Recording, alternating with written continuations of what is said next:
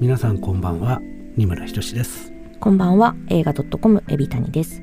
私たち二人が映画にまつわるディープな話を繰り広げる映画と愛と大人の話アット半蔵門エビタニさんはい。なんか今アメリカの 映画界が大変そうなんだというですよあのまあ、脚本家組合がちょっと前からストが始まったんですけどそれと合わせて俳優組合がストライキを、えー今やってましてもともとあのミッションインポッシブルでトム・クルーズ来日予定だったんですけど、はいはい。まあストライキ中は基本的にオンラインオフライン要は、えー、と映像として演技をすることもあの映画についての話を。宣宣伝をすることもオーディションを受けたりすることも全部禁止なんですよオーディションも今中止になってるわけですね。なのであの今後来日予定だった人は、もしかしたらまあ来ない、まあ、いつまで続くか次第なんですけど、うん。今後対策いろいろ予定してるんですけどそのあたりの人々が来ないのではっていう感じですね。うん。それは映画 .com さんとしても取材を組んでいたのがなくなっちゃったりとか。そうですね。それこそトム・クルーズさんは、えー、ともともと来日予定であのうちも取材というか、まあ、イベントとかがあったんで取材云々って入ってたんですけど、えー、と結局誰も来日しないっていうことが2日前か3日前ぐらいに連絡来て なるほど。なんかまあ宣伝さんたちも大変そうだと思いながらうちとしてもちょっとトムトムの記事上げられないの悲しいなっていう感じですね。はあはあ。や役者活動以外の活動はしてもあいいんだっけ？そうです。あの、キアヌ・リーブスが、あの、ジョン・ウィックが、あの、4が新作あるんですけど、それで来日なのかなって思っていたら、全く関係なく9月に、今彼、あの、バンドをやっていて、はいはいベースを弾きに日本に来るっていう。ライブに出演 そうですしに。来るそうですで映画の話は一切せずにそうですね。多分、スト中は映画の話できないので、そのジョン・ウィックの話はできないんだろうなっていう感じです、ね。音楽の話を聞いてくれよと そうです、そうです。言わ。れるわけですね。なるほどね。まあ本当なので今結構一気に撮影予定だった作品とかが今撮影が中止になってしまっはいてはい。いて、デッドプール3とかも撮影が今休止になったみたいなのがニュースになってたりしてて来年公開予定の映画がもしかするとちょっと洋画の対策系があんまないかもしれない。これは脚本家の人と俳優はい、の人がスタジオに対してそうです。あの喧嘩をしているというか監督組合もうん。もともとあの要望を出してたんですけど、まあ、監督組合はスタジオとあのまあ和解というか。監督はスタジオ側の人たち。まあ、まあ、スタジオ側が少しこう要求を飲んで、まあ、うん。そこでは和解ラインに達したっていう感じなんですけど、うん。まあ、結構今その何ですとかっていうとその AI の問題とかで脚本家も要はプロットをもう全部 AI に書かせて脚本家なんかいらないんじゃないかとかっていう話 はいはい。と役者さんもそうですそうです。顔とあれだけで。そうトレースされて、うん。そのトレースでうん。もう、か彼らが身を動かさなくっても、AI が自分で映画を作ってくれるのではっていうのがうん。一つの焦点と、もう一つが配信系事業が結構こういろいろ今あるじゃないですか、ネットフリックスとか。でもともと結構印税収入っていうのが俳優さんとか脚本家さんも重要で、うん DVD になったとかうんそういうタイミングでお金が入るんですけど、それが配信になってからが、そういう、えっと、まあ、ネットフリックスであったり、あの、いが、あの、どのぐらい見られたかみたいなことを表に出さないので、そこに対しての印税が入らなくなったっていう、あのもう一本いくら。っていうことなんですね。で数字はもう配信の事業者の方で握っちゃってるそう。なので、すごい見られて、大ヒット、ある種、まあうん。配信映画で大ヒットしても、うん。そこに対してプラスアルファで俳優であったり脚本家に支払われるっていうことが、すごい少なくなったっていうのと、あ。ーあと、まあ、脚本的には、結構昔はドラマ作る時って、十何人とかの脚本家グループがはいはい。話をしてたのが、今それがもっとミニ単位になってて、うん3人とか4人とかのグループになっていて、要は雇われる人が少なくなってしまった。うんうん、そそれはなんで？それは、あの、多分、まあ、機動力として、うんあの、少ない方がパッパッパッパッと作れるとか、そういうところも含めてだと思います。ほんでなんか偉い人が気に食わないと全員クビにしちゃって、みたいなことなんですかね。そうです。うん、そうか。なんかハリウッドの映画ってそうか、たくさんの人で書いてんのかと思ったけど、なんかそういう状況に今なってるそうですね。まあそのドラマの方が結構脚本家の方はうん。大きいかなっていう感じですけど、私も結構海外ドラマ好きなんですけど、うん。前の脚本家組合のあのストの時も一気に海外ドラマつまらなくなったので、なるほどね。はい、なんか今人気シリーズもももしかすると今年の9月からあの秋からの人気シリーズは一回飛ばすかもしれないみたいなニュースもちょうど出始めていてあ、シーズンを。シーズンをうんなんか私もめちゃくちゃ好きなシカゴファイヤーシリーズがあるんですけど、はいシカゴファイヤーっていう海外ドラマがあるんですけど、それが次のシーズンやらないかもっていうふうに言われてて、ちょっと おーおーって思ってます。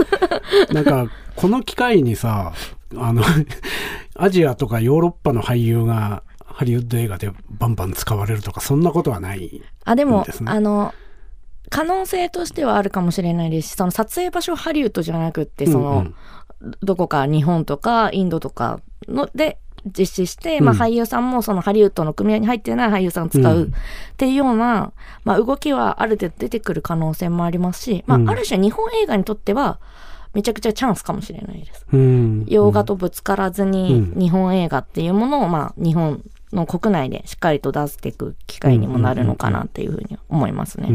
うん。日本の映画ってアニメ以外は海外で結構売れてるんですか？やっぱりあんまりそこまで売れてないの？そこまでですかね。やっぱり言語の壁っていうのは大きいですよね。まあそうなんだよな。うん。なんか日本人ってこう、英語を見るのに字幕で見ることに結構慣れてますけど、はい。なんかアメリカとかその、もともと英語圏の人たちって、まあほとんどのものをそのままの言英語で聞けるので、あんまり字幕に慣れてないみたいな話はやっぱりちょこちょこ言われるっていうのと、まあただ逆に最近話題になってたのが、結構今字幕の仕事が儲かるっていう話で。アメリカで、はうんうんああ、そうかそうか。アメリカでね。はい。あのー、海、えっと、英語で喋られてない映画をアメリカであ公開。それだけじゃなくて、要は多分みんなながらみとかこう短縮して見るとか、はいはいその YouTube とかで見てて字幕で出てることに慣れてたりはい。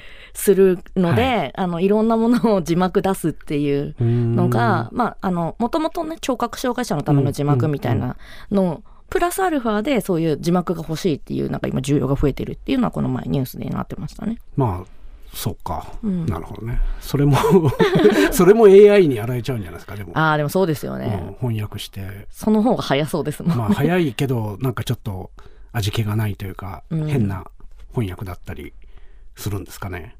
日本のね、結構字幕とか翻訳の人たちは結構上手に言い回し作っているんで、それが AI にちゃんとできるのかみたいなのはありますよね。なんかさ、あの、いや、海老谷さんがお好きなシリーズが、追っかけてるシリーズが、ワンシーズン先送りになるのは非常に あの、お辛いでしょうが、なんかね、この機会に、あの、例えば、なんだ、ネットフリックスだったら、ブレイキングバッドを見てない人はん、最初からあれ見た方がいいしさ、うんうんこういう機会にさ、なんか、アメリカのテレビ番組のシリーズってさ、僕が子供の頃とかに日本でテレビで吹き替えでてやってたやつでさ、はいはい。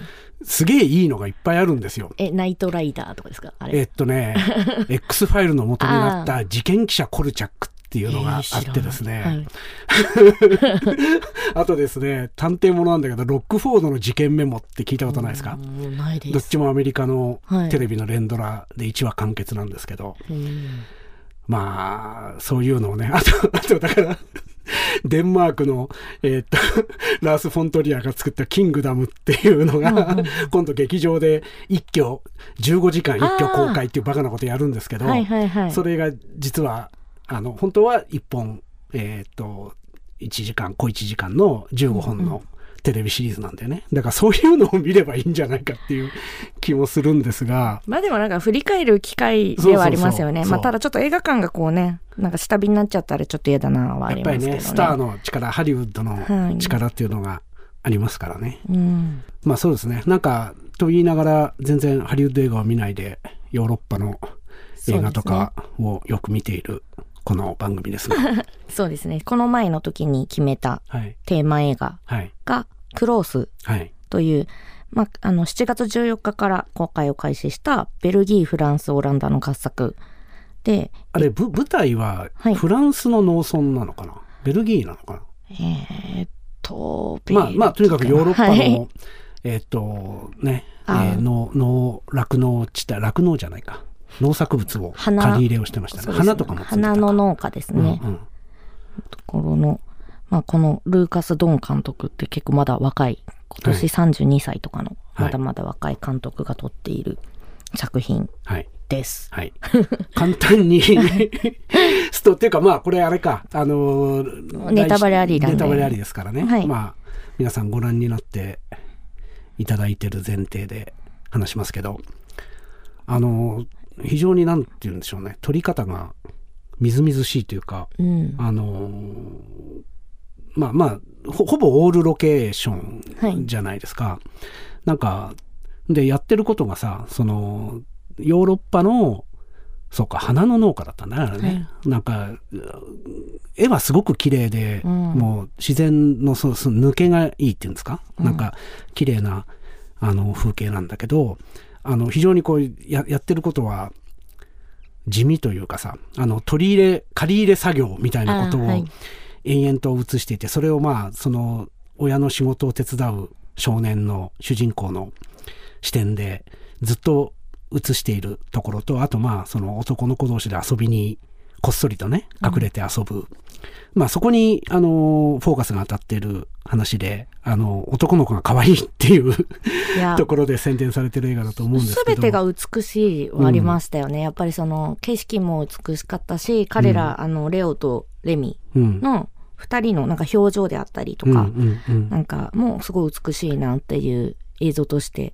ただ見ててめちゃくちゃ心が痛くなりました。いやそのねちょっとちょっと辛い話は、あのあの本丸なのでこの映画の、えっ、ともうちょっとだけその、はい。撮り方がみずみずしかったっていう話をしていいですか、うんうんはい。僕が見て思ったのはこれだから監督さんがああいうところで生まれ育っあたとですかね？みたいです、結構自分の故郷に戻って、うんあの一回こういろいろ見直してみてこの脚本を構想してっていうふうに言っていて、まあ、近くに花農家もあってっていう話はうんうん。インタビューでもされてましたね。うん、すごいその農家の暮らしみたいなのがなんていうのかな。ドキュメントチックなんだ。ドドキュメントチックってんじゃないんだよな。あの農家はこうですよってことを伝えるわけではなくて本当にその生活の中に入り込んでるっていうかあの少年が体験してることっていうのがすごく絵になってる感じがしてん、でねなんかああいうヨーロッパの田舎の映画とか見るとさ地球上でやっぱりあらゆるところに当たり前なんだけど生活うんつうものがあってさ。んでなんだろうな監督は多分それをもちろん取材もして台本書いてその上で自分のなんかあの原風景みたいなとこなんだけど、おそらくスタッフさんはさカメラマンさんとかはそれ監督と同じ出自を持ってるわけではおそらくないわけじゃない。監督からこれを撮ってくださいとか言われて多分その場で撮るわけだよね。それがねなんかね監督はそれを体験していることなんだけどそれを見ているそのカメラマンの目っていうか映画の中の絵みたいなのがすごくいちいちなんかね、まあお驚いてるわけではないんだけどそう主人公の目線は少年でそこで生まれ育った少年なわけだから主人公も別に驚いてるわけじゃないんだけどなんなんかいちいちねな慣れてないっていうかみずみずしい感じがするんだよね。だから、あの、あ、当たり前なんだけど、監督が自分でカメラ、これ監督がカメラやってるわけじゃないですよね。よね多分カメラマンさん連れてってると思うんだけど、なんか、そう映画の撮り方って、あ、こういうことなんだな、みたいなことがね、なんか変な、ちょっとうまく言えないんですけど。なんか色味とかうん。もかなり多分この季節によって、うんうんうん。あの変えていて。でうん。まあそれがまた主人公のレオの心のあ、そうだ揺ね。らぎと全部こうマッチしていて、そこはちゃんと計算してあるでしょうね。すごいそれも含めてて美しいなって感じられるだから映画館の大きなスクリーンでうん。浸って見るのに素晴らしい映画だなっていうふうに思いますね。なんかヨーロッパのけ田舎の景色ってうんいいですよね。なんだろう、なんか、もちろん日本の田舎の、日本でさ、なんか農家とかを舞台にするとどうしても、こう山、田舎に行って山、緑みたいになって、それはもう日本の土地がそうだから、絶対そうなっちゃうんだけど、なんか、あの、もうそういう絵を見慣れすぎていて、ヨーロッパのあの、なんか、どこまでも続いてくみたいなところに少年たちがうん立ってるみたいな絵が非常にみずみずしいなというふうに僕は思いました。うんはい。お奥行きが素晴らしかったそうですね。奥行きが、があるんですね。あの、見たことのない絵というか。うんうんところがそんな美しい絵の中で、まあ悲しい話が。そうですねいやもういやもう純粋に泣きましたけど、うん。あもうレレミのことを聞いてレオがショックを受けている瞬間とかうん。はもう心がなんかまあ私も結構あの知り合いが同じような決断をした人とかもいて、うん。その時のことを思い出したりとか、うん。まあ結構この話ってそのさっきあの鬼村さんがヨーロッパのっていう風におっしゃってたんですけど、うんここに流れてる話ってうん。すごい身近な話じゃないですか。うん。その中学生ぐらいで、うん。こう社会と今まで普通と思っていた小さい自分の中の小さい世界から、うん。もう少し広い世界に行った時に、うん。普通というものがわからなくなるというか、うん。うん。社会に溶け込むためにまあ普通になろうとするみたいなうん。ことって多分誰しも一度は通ってるうん。なんか道だし、うん。そのために自分の大切な人を傷つけたりとかっうん。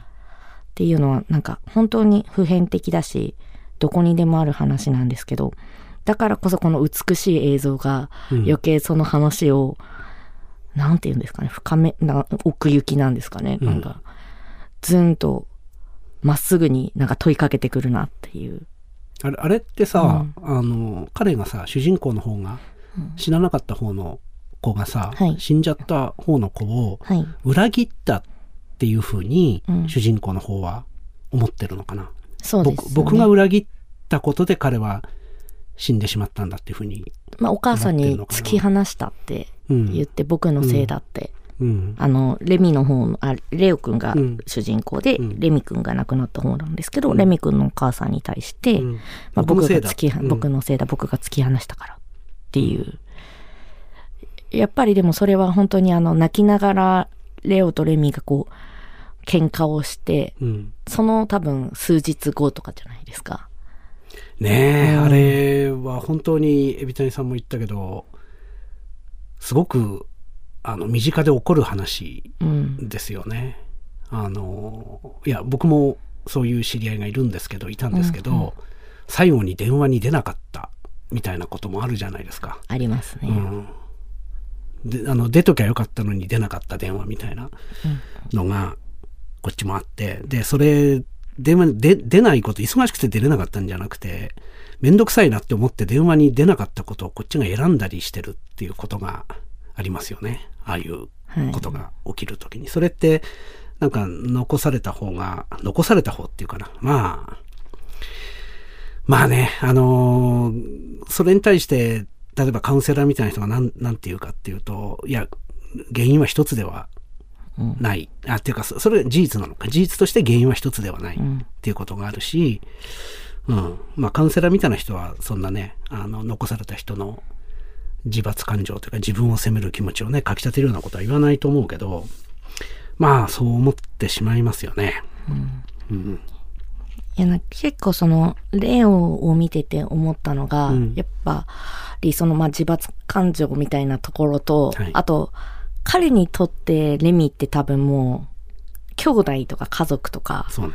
その友達をもう超えている存在でな、何を考えてるかわかるみたいな感じだったのかな？うんどう、うん。まあでもあのなんだろうわ一一番近い、そうどこにいたですねうん。だからこう、お母さん、自分のお母さんかとの会話とか、うん友達との会話とかでは、やっぱり心をさらけ出せない。うん。けど、その、レミのお母さんとは、心を開いて話せるっていうのは、うん。多分そこの苦しみが一緒というか、うん。関係性がやっぱりその家族の関係性。うん。で、もうこの自分のこの苦しさは多分このお母さんしか、レミのお母さんしかわからないって思って、あの、結構バスを乗り継いで、お母さんの病院まで行ったりとか。うんしてるなっていう。これがしかも13歳の子がこれやってんだもんなって思って、すごいなんかもう見ててどんどんどんどん辛くなっていったんですけど。うんでも、そうですね。だから、なんて言うんですかね。なんかこう、このクロースの中で、やっぱりその近さ、うん多分もう本当に近接してるんですよね。このレオとレミが。うんで、それがなくなった時の悲しみ、悲しみ、喪失感。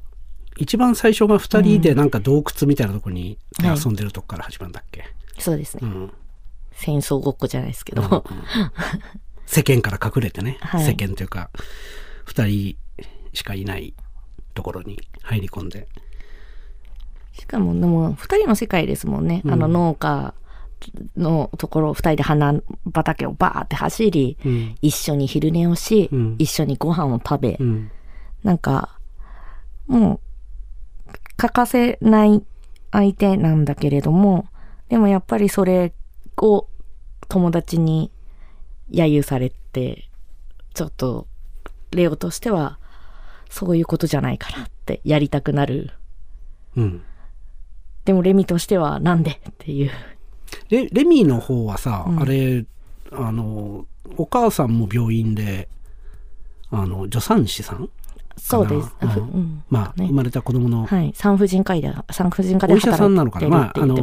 世話してましたよね、うん。お父さんはお医者さんなのかな？お父さんもインテリなのかな？なんか、要するに、うん農村なんだけど、ちょっと離れたとこにある、綺麗なお家に、昔からある感じじゃない、建売りっぽいところに、で、最後行ってみたら、もぬけの殻にな,、なってるわけでしょ？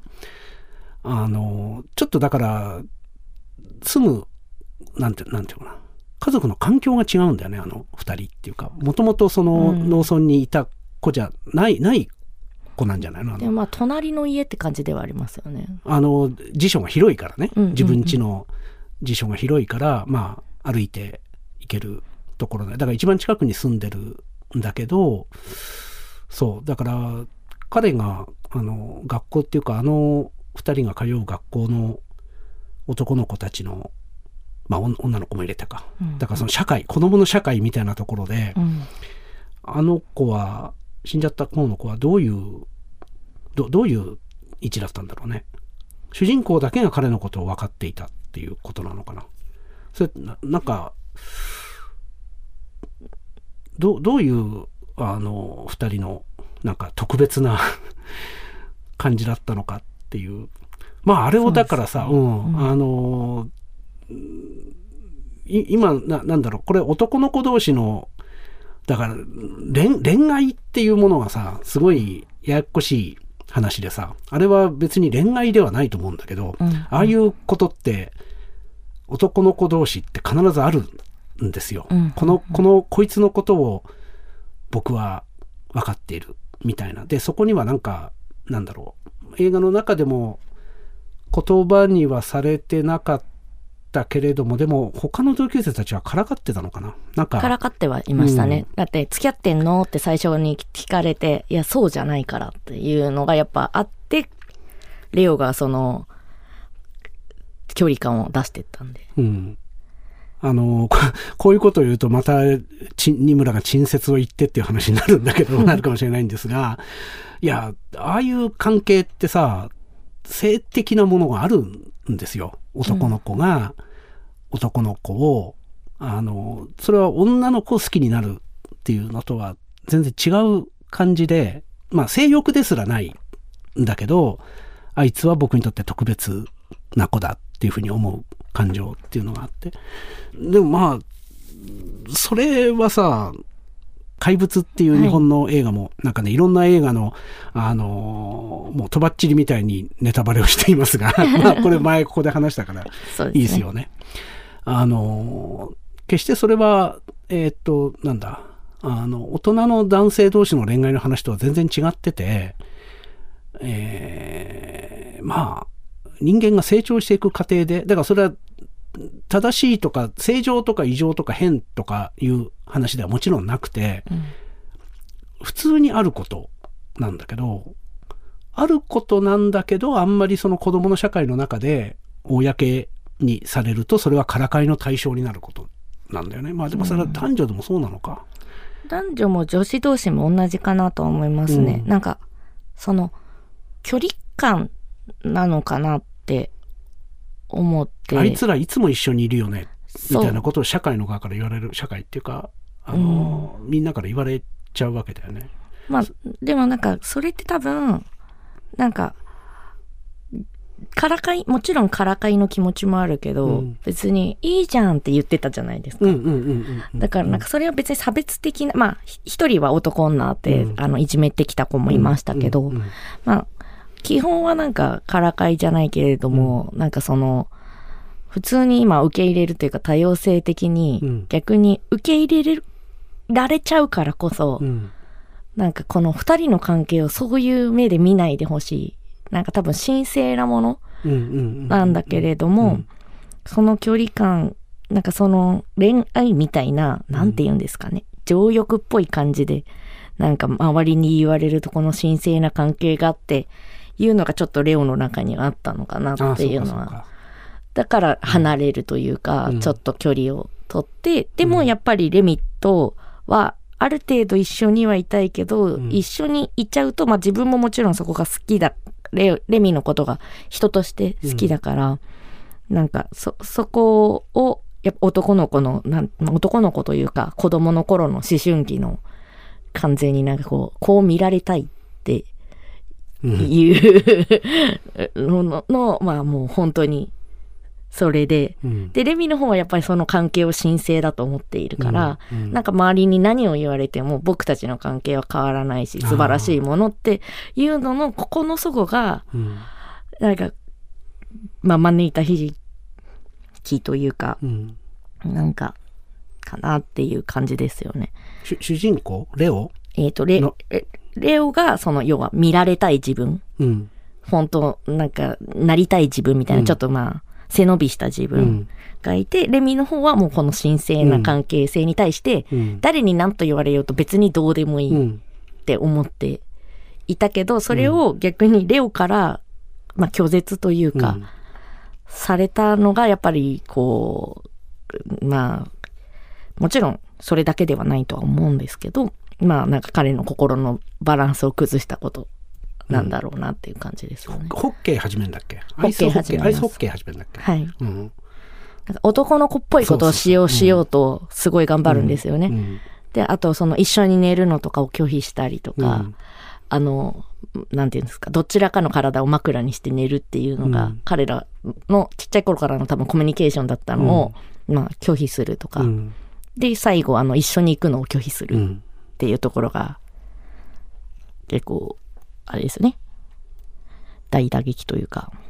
うん、だからそうなんですよ。その性的な関係ではもちろんない。それはえっ、と、男性が女性にっていうかまああのいわゆる性的な興味では全くないんだけど、まあそのなんだろうな。あのすごいまあだからふ深入りしちゃったとかじゃなくてもう気がついたら最初からそこにいた相手であってあのねこう恋愛とか欲望だとさ、うん。あの自分の分身と出会っちゃったみたいなことをうん。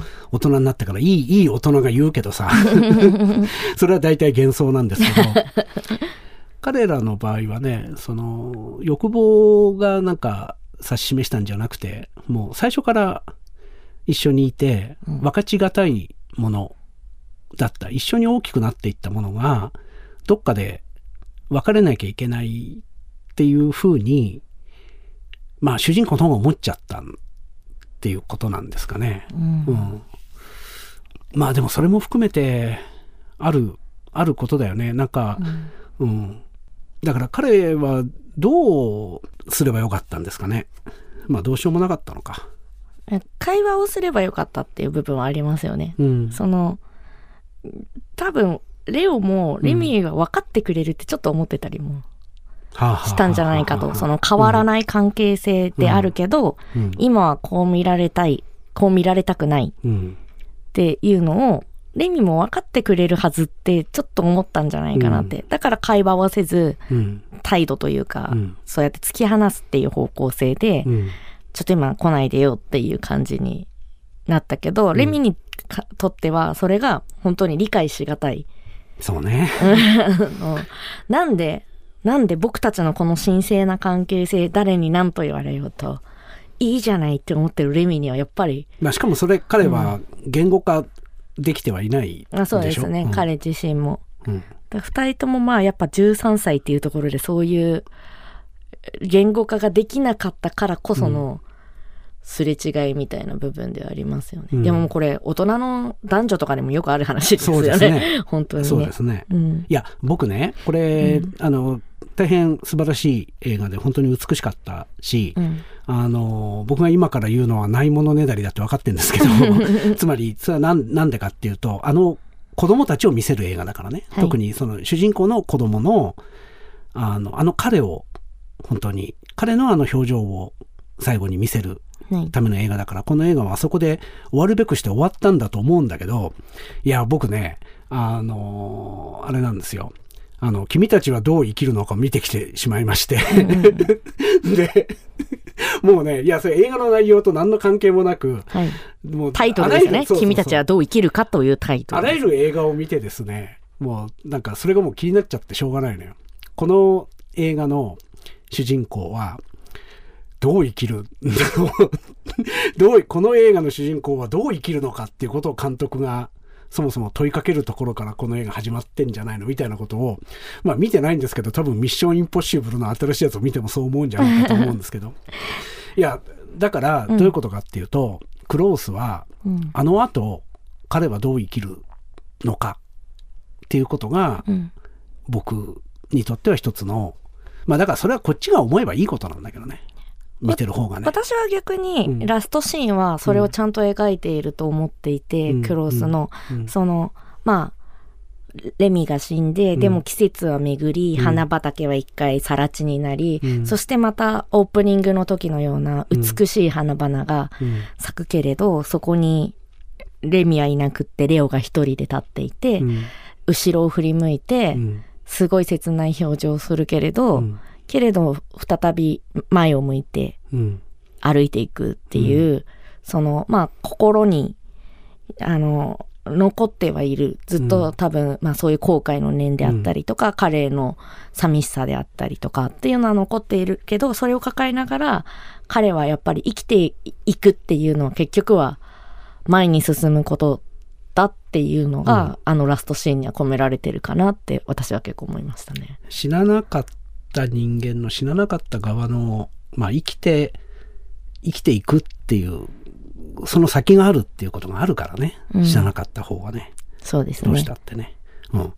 そうそう。そうなんですよ。だから、その彼の、まあ、意思っていうか、監督が、彼は生きていくんですっていうことで、映画が終わったのはわかるんだが、そう。でね、また大人になってからの彼の話とかで、時々あのことを思い出してるみたいなことをやったらぶち壊しなのもわかるので、それはこっちが見てる側でうん保管することなんだけど、彼の人生が、まあだからその後何が起こるんだろうとかね。いや、そうなんだよ。だからさ、あの、農家だっていうのも多分、そういうところでさ、農家の仕事って、その四季は巡るとかさ、はい自然は別に人間が、別にってことはないんだけど、人間それぞれの人生が終わったり始まったりしても、あの、自然はあんまり動じないですからね。うんうん。で、その一方でね、あの、死んじゃった方の子のお母さんは、人間の人生を始めるところを手伝う仕事をしてるっていう、まあ、皮肉な、そこの対比もちょっとあるのかな、みたいなことを今話しててうん。思いましたけど、いや、結構あの仕事大変だろうなって思いました。いや大変ですよ。だって自分の子供が死んだ後に、他の人の子供をって、いや、きついですよ。めちゃくちゃすごいなって思って、そこも見てました。そういうふうに、そういう残酷なことを決めるかっていうね、取るかっていういや、でも、だからねそのお母さんが、うん。あの、僕のせいでって言った時に、うん。降りてってはいはい。言いましたね。言ったのは、うん。ああそこはでも本当によ良いなっていうと言い方おかしいんですけど、うん。多分まあ彼女自身もずっとこうどうしたらいいかわわからない息子が死んで、ででもまあそのレオがある種半分ちょっと息子に近い息うんまあ息子のように思っているうん。方うん。でお互いにそこを補完し合ううん。関係性だったけれどもやっぱり彼女自身ももう耐えきれない部分がうん。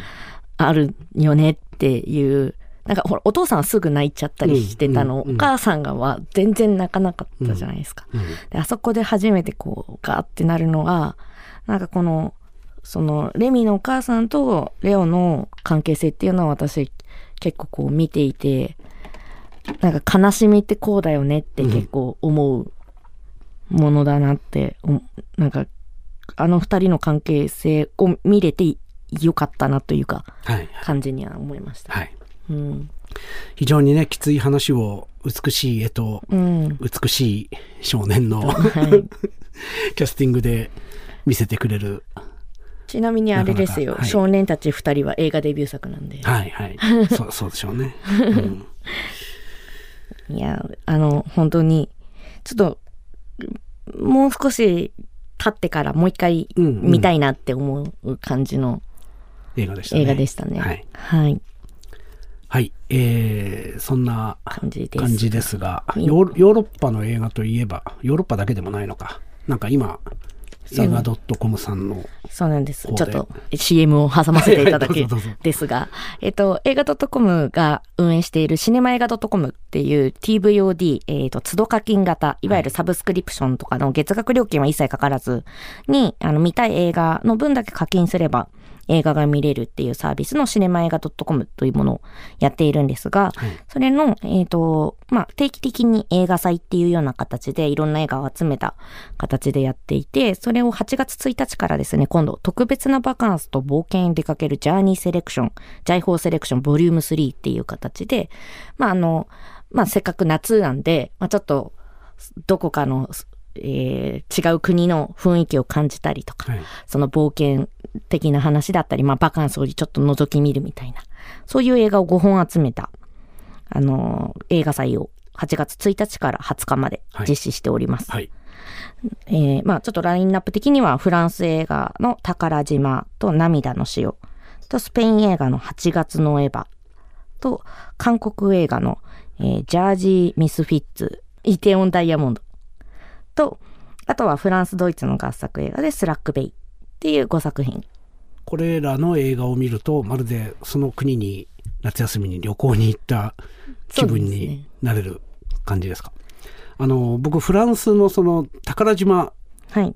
は見ました。はい。ドキュメンタリー。どうでした？変な映画でしたね。面白い。いやあの面白いんだけどあれさどうやって撮ってんだろうね。本当にあの、えっと、レジャーアイランドに来た人たちに一応ちゃんとドキュメンタリーっていう形なんですけど、あのカメラが違和感ないんですよね。あの素人がうん。遊びに来たりした素人とか、まあこっそりお金を払わないで中に入ろうとした少年とかに カメラを向けてんだけど、うん。被写体が一切カメラの方見ないうんでしょ？だからドラマのようにドキュメンタリーが進んでいって、うん。でも途中から確かにそのねあのなんだ？インタビューー的に答えてくれるおじさんがいたりとか。そうそうそうそう なんだけどそれもまるでなんかナレナレーションじゃない？なんていうの？モノローグを語っているまあインタビューに答えるわけだからモノローグなんだけどなんかいわゆるその あのエッチなビデオでおなじみのカメラ目線でインタビューに答えるってやつ っていうかまあねどんな普通にさ NHK のドキュメンタリーとかでもさ、うんうんうん大体そうなるじゃないですすか。よね。なんかまるでお芝居をしているようなんだけどあれだから切り取り方がうまいのか編集がうまいのか。いや編集うまいと思いましたね、なんか本当になんか自然体本当に覗き見してるみたいな感じでそのフランスのちょっとまあ田舎にあるレジャーアイランドって言われているところうんの、まあ、真ん中に湖大きな湖があってみんなそこプールみたいに遊んでたりとか。あれまあと豊島園とはちょっと違いますよね。あのなんかなんだろう。でも江ノ島とかともちょっと違ってて、うん。一角が丸ごとまあ、遊園地というかでハイキングコースあったりとか。うんうんうんレジャー施設になってるわけですよね。あそこ見てるとちょっと行きたいなとか思いますよね。そうね。ね。なんか、本当に人のバカンスちょっと覗き見してるみたいな、うん。不思議な雰囲気があるうん。映画なので、よかよろしかった。宝島という作品です。が。あのーフランスの男の若者があの女の子をナンパするシーンが必要に何度も繰り返し出てきて。あの、2パターンありますからね。あれだど取られてる方は大丈夫なのかなとかね。どういう出演交渉をしたんだろうっていうところが僕としては気になりましたけどそうなかなか面白い。でねあの最後はやっぱりちょっとさ最後っていうか中盤後半、うん。なんかちょっとあの重めのインタビューが。そうそうそう重い話が出てきたりしてね。よかったですね。なかなかね、なので、あの、各、それぞれで見れるので、まあ気になった作品一つだけとかでもいいですし、まあ何作品か見てっていうのでもいいので、まあか鑑賞料金は各440円税込みになっているので、気になる方はぜひシネマ映画 .com で、はいはい、チェックしていただけると幸いです。はい。し、潮の涙も見ました。潮の涙はね、はいコラムで多分書きます。あはい。じゃあ皆さん、の二村さんのコラムもチェックお願いいたします。これもね、フランスのナンパ男の話なんですけどね、本当にね、君はどう生きるんだっていう話でした。もうね、主人公はどう生きるんだ、それでいいのかっていう話でしたね。そうですね。うん青春物語なんで青春物語でしたね。全然関係ないこと言いますけど、新仮面ライダーはもう実は君はどう生きるのかっていう話でしたね、あれはね。あ、まあそうですね。そう。仮面ライダーとして生きるのか、生きるんだっていう話でしたからね。あ、新仮面ライダーもあの、アマゾンプライムビデオで、あの、配信開始したので、はい。あれですね。まだ見てない方、ぜひ見ていただいて、はいえっと、我々の新仮面ライじダー、談義をえー聞いていただいて、はい、そうですね、答え合わせをしていただければ。していただくと。孤独なオタクはとはどう生きるのだ？ショッカーになるのか？仮面ライダーになるのか？っていう話だったと思うんですよ。そう。まあいいや、まあそんな感じで、はい。じゃあもうこれ、こんなにもう連呼してるんで、はいあの、次回の課題映画は、はいえっ、と、君たちはどう生きるかにしましょうか。あの、頑張って伏線を張ったんですけどね。いや、もう見てきたばっかりなんで、喋りたくてしょうがないってわけでもないんだよな。喋ることないんだけどね、あの映画ね。まあ、なんかこう、整理、整理するのが必要かもしれないです、ね。したいのはありますねはい。はい。あの、宮崎駿監督10年ぶりのはい。長編アニメーションはい。いや、作品、僕君たちはどう生きるか。あの、賛否両論ですけど、僕は非常に面白かったですね。なので、次回が8月9日に配信となりますので、ぜひ皆さんそれまでに劇場で君たちはどう生きるかを見てもらいまして、ネタバレありで我々の会話を聞いていただはいけると。。はい。はい。これは別に強制してるわけじゃないんですけど、我々がネタバレありで話したいがゆえに、皆さんにも見といてねってお願いするというね。そうですね。はい。はい。あと、あの、番組の感想であったり、映画の感想は、ハッシュタグ、映画半蔵門で、ぜひお待ちしておりますので、はいよろしくお願いします。よろしくお願いします。では、次回は8月9日に配信となります。映画と愛と大人の話、アット半蔵門。ここまでのお相手は、映画 .com エビタニと、二村仁志でした。おやすみなさい。おやすみなさい。